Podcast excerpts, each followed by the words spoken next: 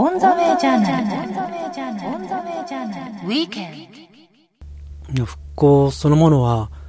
あの、本当に遅々として進んでいないという印象はありますけども、同時に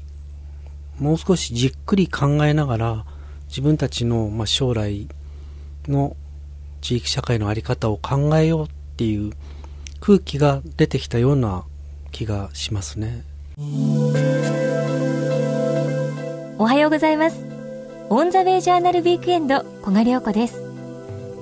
東日本大震災福島第一原子力発電所の事故から間もなく丸3年。今朝は福島の今とこれからについて民族学者の赤坂則夫さんのお話をお届けしてまいります。赤坂則夫民族学者学習院大学文学部教授。福島県立博物館館長。東野文化研究センター所長。東日本大震災復興構想会議委員。東北学提唱者。震災後被災地をひたすら歩き講演シンポジウム著作活動などを通してこれからの福島これからの東北そしてこれからのこの国について果敢な発言を続ける。最新刊は藤原書店館震災校2011-3から2013-12原発事故後の日本について。福島県内の状況もそうなんですけども日本社会全体が原発事故のことを忘れようとしてますよね。現実には高濃度に汚染された水がいまだに出ていますしとてもコントロールされているという状況ではないわけですね。ところが、まあ、東京のメディアの中ではもう福島は終わったことだっていうその空気が強いような気がしますし何十万ベクレルのなんとかが汚染部放射能汚染物質が出たって言ってもその数字の意味を誰も教えてくれない。で本当は途方もない数字が出ているにもかかわらずどっかでも思考停止になっている。あのもう聞きたくもないし考えたくもないっていうその空気っていうのがやっぱりあると思うんですよ。でそれはもう福島の福島の県民にとっては、まあ、苛立ちでありちょっとも終わってないのに自分たちがそういう厳しい状況の中に孤立して置き去りにされているという感覚っていうのはさらに深くよじれて先行してると思いますね。僕も含めてですけども巨大な原発の事故が起こってその戦後社会のさまざまな在り方っていうのがこのままでいいのか。あの原発は安全で安心で安くてというそういうふうに教えられてきてあの、まあ、確かに事故がなく動いてる間は、まあ、不安はあるけれども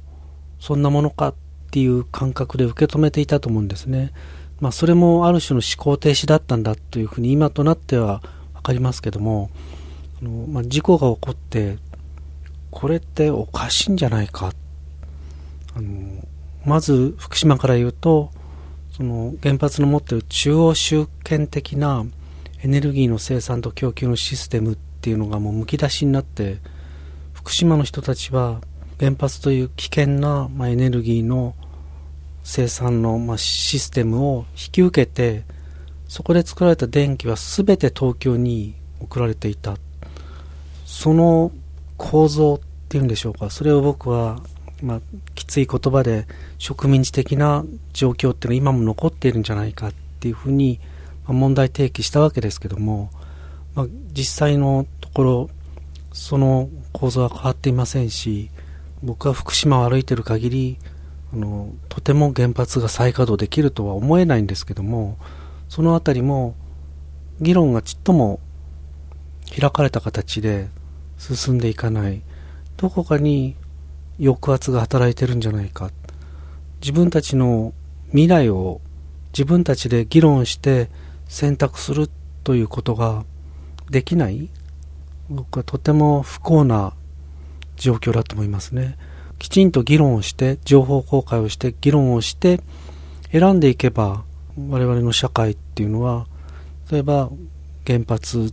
に今すぐになくすのか、あるいは15年とか20年かけてソフトランディングしていくのかとか、いろんな議論ができると思うんですけども、そういう議論をさせない力が働いているということが僕はとっても不幸だなっていう気がしていますね。議論をさせない力の正体。原子力村の政治的な圧力であったり、いろんなものが絡んでいるんだと思います。でも、そういうその見えない力っていうものはやっぱり見えないんですよ。でもはっきりしてるのはその我々が今選択することが子供たちの今子供たち、まあ、子供である世代がやがて大人になり結婚して子供を産んで家族を持ってつまり未来の世代に対するその付け回しになっている。つまり我々が今きちんと議論して結論を出さないなし崩しに何か動いてるということがその未来に対するあの、まあ、1000兆円の借金の付け回しと同じであの、まあ、核の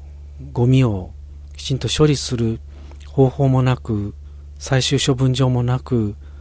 もう溢れてるわけですけどもそういうものは全て次の世代へのなし崩しの付け回しになっているっていうことをやっぱりきちんと、うん、考えないと。で我々は正直に言えば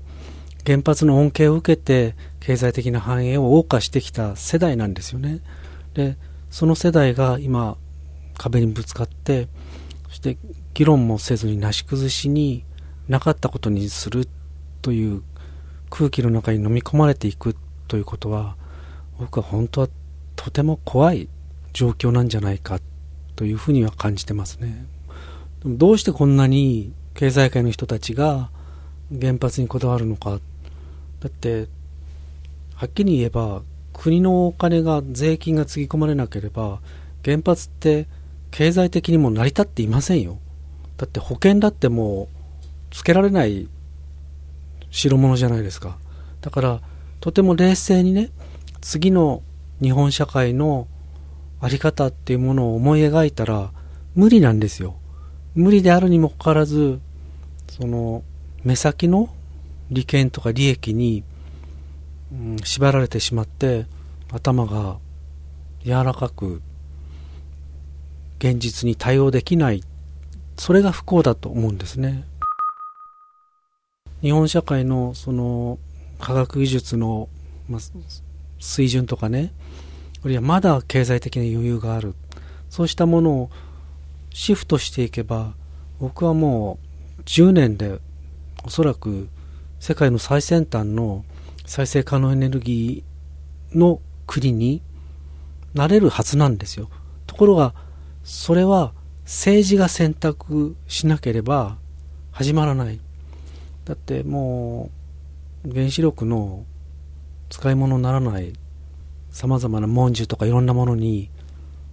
お金がつぎつぎ込まれてるわけじゃないですか。でももうみんな無理だって分かってるわけですよ。その循環とか再生みたいなことを掲げてやってきたけれども途方もないお金がそこにつぎ込まれてますよね。でもほとんどジャブジャブのざるにお金を入れてるようなもんだと思うんですよ。もうみんなそれ承知しながらあの選択をしない。僕はやっぱりきちんとした情報が公開されて国民を巻き込んだ議論。そして冷静にね次の世代のために何がいい選択なのかっていうことを議論する場を作らなかったら途方もないモラルハザードがやってきてというふうに予感をしていますね。メディアについて。どうしちゃったんだろうって思うくらい。だから僕らには全く見えないんですけどもよっぽど原子力村の持っているその利権構造とかその政治のシステムの中に食い込んでいるその姿っていうのがきついのかなというふうに思いますけども見えないじゃないですか。でもなんで報道すべきことをきちんと報道しないんだろう。だって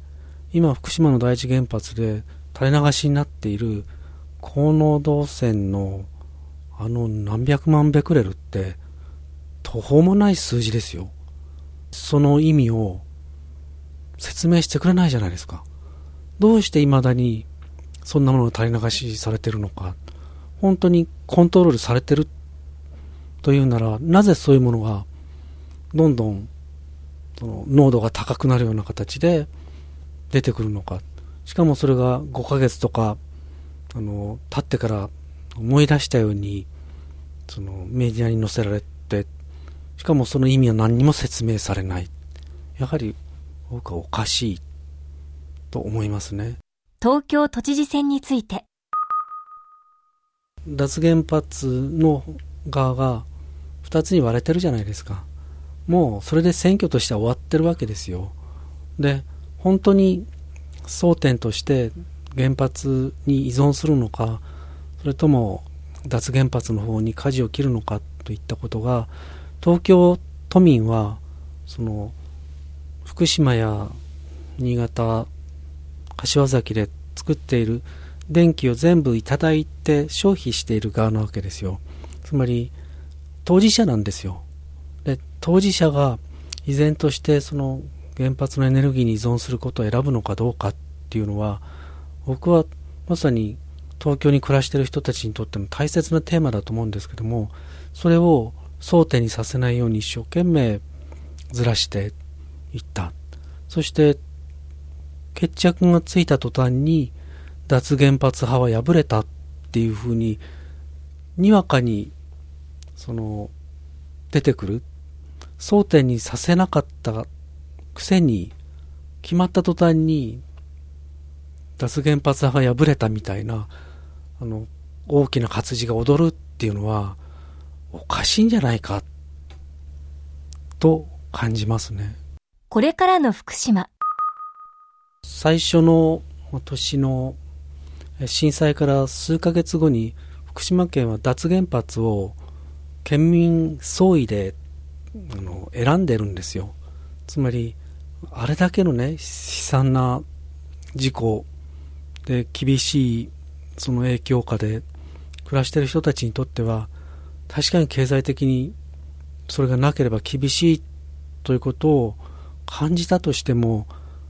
原発と共存して生きていくというシナリオはね、ありえないんですよ。深く福島に関わった人たちは、誰だってそれはもう分かってるわけですよ。で、じゃあどうするのか。で、全く、その、大きな戦略的なビジョンっていうのが示されない。でも福島県はとにかく復興ビジョンの冒頭に原発に依存しない持続的な発展を求めていくっていうふうにまあ、宣言したんですよ。そのシナリオなんてどこにもない。でも、宣言して、そちらに向かって歩み出そうというふうに、マニフェストを掲げたんですね。で、まあ、3年経って、動きはとっても鈍いです。あの、例えば、福島県を僕は再生可能エネルギーの特区にして、その新しい時代のエネルギーの形を求めていく、その、そういう、まあ、実験も含めた場にしてほしいっていうふうに政府の復興構想会議でも僕提案してるわけですよ。で、それは提言書の中にもきちんと盛り込まれているんですけども、全くそれに対する支援みたいなものはそのなくて、でも僕はまあ福島でとりわけ会津であのいろんな試みをしてきました。で、それこそ開かれた議論を徹底してやりました。勉強会もやったし、シンポジウムもやったし、いろんな方たちを呼んできたり、映画を見たりとか、そして、あの、福島の、まあ、会津の人たちは、今、会津電力という小さな電力会社を作りそれを支えるための,、まあ、そのエネルギー未来のエネルギーを考える集まりも作ってあのいろんなことを始めてます。ですから国が大きなシナリオを示さないんだとしても福島は脱原発に向かって足を踏み出さなかったらもうあそこにあの土地に暮らしていけないんですよ。だからみんな必死でそれを考えて選ぼうとしている。例えば我々の仲間のそのある人がある時涙ながらに実は自分の息子が甲状腺に腫瘍があるんだ。で幸い2ヶ月の検査の末にその悪性ではないことが分かったんだけどもっていうことをその息子さんと2人でねステージに立って語ったんですよ。つまり逃げ場がないんですよ。もういろんなものをみんなが抱えていて不安の中で。でも少しでも前向きに生きていかなかったらそして福島っていうのは原発に依存しない新しい暮らしやなりわいの風景っていうものを作ることなしには生きていけない土地になっているんですよ。でそのことを自覚した覚悟を持って引き受けようとしている人たちがもういろんなところで再生可能エネルギーを自分たちで始めようっていうことをやってます。小さな動きであるけれども日本社会がこれから進んでいくべき方向性っていうのを福島の人たちはもう身を切るような思いの中で試行錯誤でそれを選び取ろうとしている。だから僕は例えば東京のそうした問題に関心のある人たちは福島の人たちが今何をやろうとしてるのかきちんと見てそこに自分たちも参加してほしいんですよ。電気っていうのは作る人と消費する人。それ一連卓上というかねあの人事じゃないじゃないですか。なんかそういう方向に動いていけばまだ希望はあると感じてます。もう延々と議論をしてきましたけどもその再生可能エネルギーが正義だなんて誰も思ってないんですよ。ですから巨大な風車がある地域の尾根伝いに乱立するようなね光景。それはある意味では小さな原発と変わらない。つまり大企業を誘致してあの風力やってください。メガソーラーやってください。っていうのは地域にとってはその税金は落ちるだろう。地代ももらえるかもしれない。でも大きな意味での原発に依存しない社会へそれは中央集権的なエネルギーのシステムに対しての異議申し立てだったはずなのにいつの間にかなし崩しにねメガの発想でその太陽光とか風力とかがまあ入ってくる。でもそれは違うんじゃないか。むしろ小さな地域の例えば太陽がいいとか風がいいとか地熱がいいんだとか森が豊かなんだとかそうした地域の風土に根ざした形でそれぞれのそこに暮らす人たちが選んだ例えば風力だったりソーラーだったりバイオマスだったり地熱だったり小水力であったりそういうものを地域の人たちがきちんと選んでそして小さな形でエネルギーのシステムを再編成していく。その時に地域の自治とか自立のために大変大きな力を発揮するということに、まあ、気づき始めていて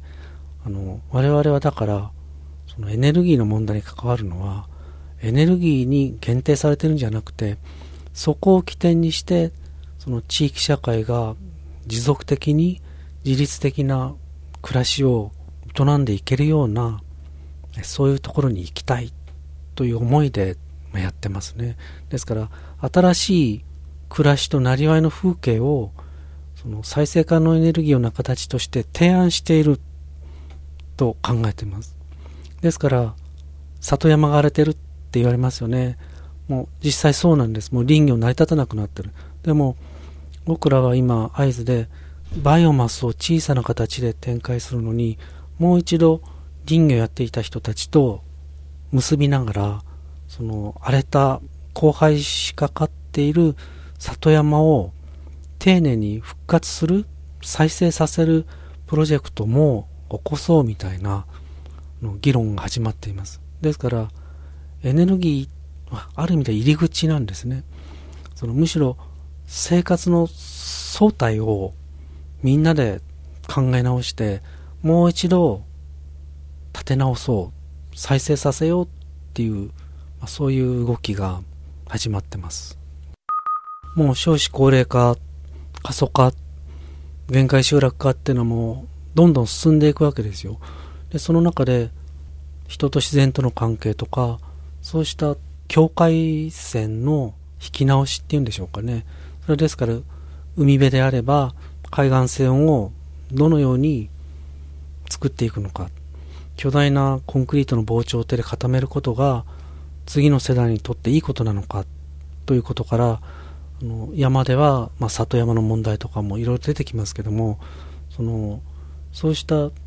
まあ、人と自然との関係というものをもう一度再編する。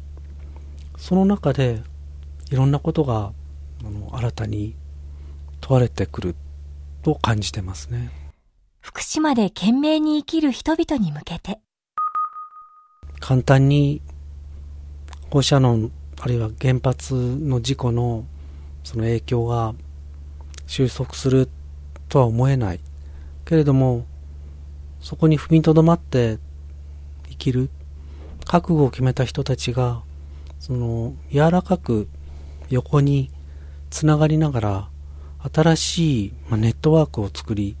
そのネットワークの、結節点のように小さな広場が生まれてそのそれぞれの思いをきちんと言葉にして議論し合う。あの僕それね草の根の民主主義をもう一度作り直そうとするあの動きだと思ってるんですね。であの本当に厳しいです。もう先が見えない。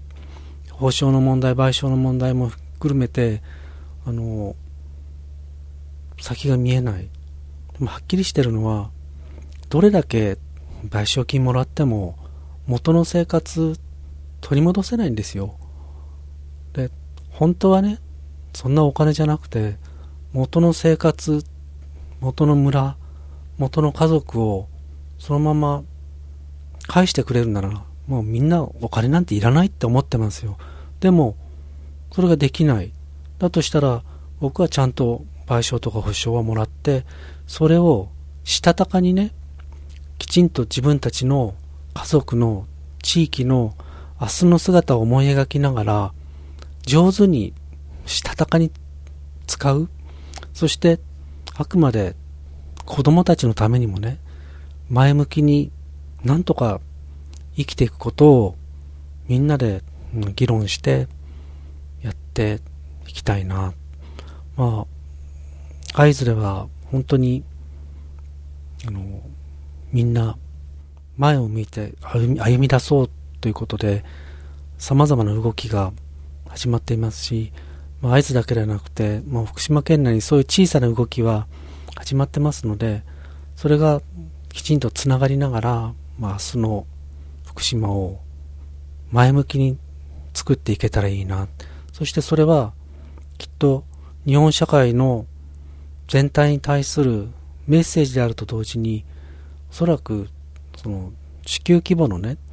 明日の暮らしやなりわいということを考える時のもう最先端のそのモデルになるに違いないというふうに僕は信じていますね。オンザウェイジャーナルウィークエンド。今朝は民族学者の赤坂則夫さんのお話をお届けしてまいりました。東日本大震災福島第一原子力発電所の事故から間もなく丸3年。あなたが今できること、考えることは？福島で始まっていることにあのきちんと目を凝らしてほしい。そしてそこに東京のようなそのエネルギーの消費地であったりいろんなものを消費する場所に暮らす人たちもそのきちんと参加して地方と大都市とが有機的にね人や物やさまざまなその力みたいなものが循環するようなシステムを共に作っていくことが求められている時代なんだというふうに思っています。